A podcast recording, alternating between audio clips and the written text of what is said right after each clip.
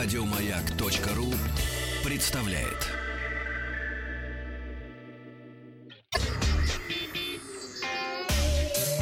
Страна транзистория.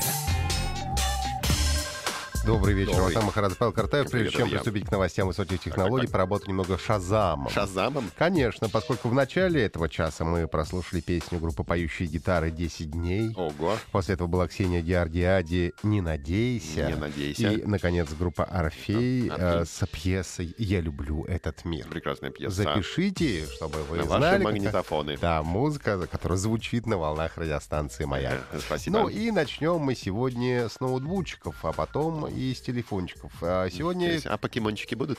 покемончики, кстати, нет. Сегодня покемончиков, скорее всего, не Не будет. будет? Дам тебе небольшой О, передых от нет. покемончиков. А, вот. А китайская компания Xiaomi а, представила два ультрабука. Получили название Mi Notebook Air, что намекает нам на схожесть с другими, в общем, похожими ультрабуками, соответственно, с MacBook Air. Но, и, естественно, они сравнивают себя с MacBook Air, утверждают, что э, Mi Notebook Air на 13% тоньше, чем Air, от, э, и, соответственно, на 11% у него э, меньше, э, собственно, размер этого нетбука, потому что э, нет практически рамок экранных, да, соответственно, размер самой крышки, ну, собственно, самого ультрабука меньше. В нескольких вариациях он э, выпущен. Э, все представлены в цельнометаллическом корпусе. М, Есть 13 небольшим дюймов. э, Весит он килограмм 240 грамм. И вот как раз утверждаю, что на 13% он меньше MacBook Air. Э, В общем-то, хорошие у всех э, так сказать, в- вариации характеристики. На одном из них установлен iCore 5 шестого поколения. А графика NVIDIA GeForce 940 MX. Это означает, что есть возможность поиграть ну, в э, довольно хорошие игры с хорошей графикой. А, Обещают, что проработает такой ноутбук 9,5 часов. Есть э, ультрабук поменьше, он уже э, 12 э, с небольшим дюймов. Ну и, соответственно, у него все чуть-чуть попроще. Уже стоит у него iCore 3M, но за счет этого обещают очень хорошую, э, э, очень хорошее время длительности работы. Говорят, что поработать такой э, ультрабук уже больше 11 часов. И что самое э, приятное для таких э, ультрабуков, это, собственно, цена на них, поскольку 12,5 дюймов э, у нас э, около 34 тысяч, соответственно, эм, топовая модель обойдется в 49 тысяч, примерно 200 рублей.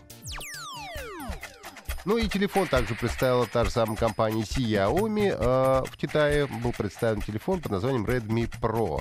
Э, главная его фишка то, что хорошие характеристики предлагает он по очень доступной цене. Тоже есть несколько вариаций этого телефона. Э, Три, чтобы э, быть точным. Ну и, соответственно, самый топовый вариант это 128 гигабайт основной памяти, 4 гигабайта оперативной памяти предлагают за 290 долларов Соединенных Штатов Америки.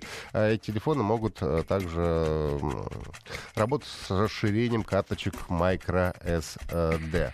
Э, 5,5-дюймовый дисплей, Full HD разрешение, 13 мегапиксельная основная камера с сенсором э, Sony. Ну и, разумеется, поддержка сетей четвертого поколения и Android 6.0, как и полагается. Когда у нас появится непонятно, в Китае э, прием заказов на этот телефон стартует 6 августа.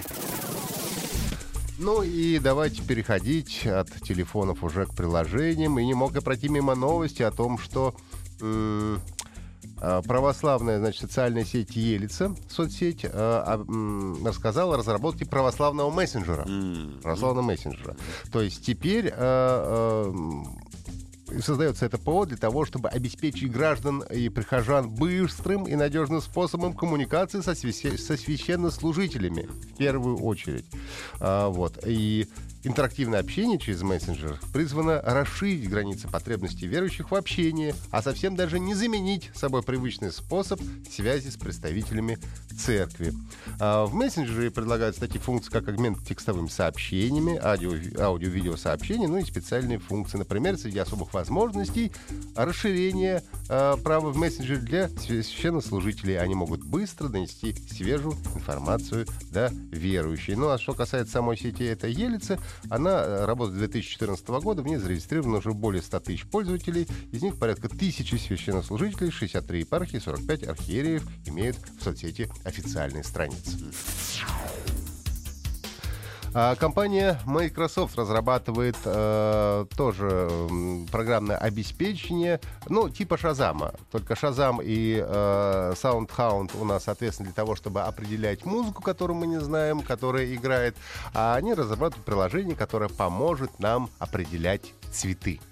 Потому что вот ты приходишь в цветочный магазин, кроме роз тюльпанов, что? Ну, хризантемы еще. И все практически. Ир- ирисы. Ирис, ну, ирис это, это красиво. Ирис это красиво. Но по большому счету не так много хорошо мы разбираемся все в растениях. И э, будет работать это программное обеспечение тоже на нейросетях. Э, и э, совместно с Китаем разрабатывается все это дело. Китайская академия наук э, приступила к написанию такой программы по цветочному распознаванию цветочного разнообразия разнообразия. А, соответственно, также можно будет э, сфотографировать, например, цветок, и, ну, естественно, с интернетом должен быть связан твой смартфон, и э, называться будет Smart Flower Recognition System. Ну и уже Академия наук предоставила свыше 2,5 миллионов изображений цветов. И из известных изображений, соответственно, будет находить тот цветок, который э, ты сфотографировал. Э, когда появится, правда, программа обеспечения, пока что не ясно. Но для всех любителей, например, э, посидеть на даче, посадить что-нибудь новенькое, я думаю, это будет хорошим подспорье. Ну и краткая новость. Под конец Sega возродила 16-битную приставку Sega Mega Drive. Все помнят это сочетание. Собственно, к 25-летию э, как раз этой игры Sonic они переиздали эту приставку. Соответственно, там у нас э, э, будет тоже вшито э, много, соответственно, классических игр, и приставка будет продаваться по 65 долларов США, и поставки планируют начать в октябре 2016 года.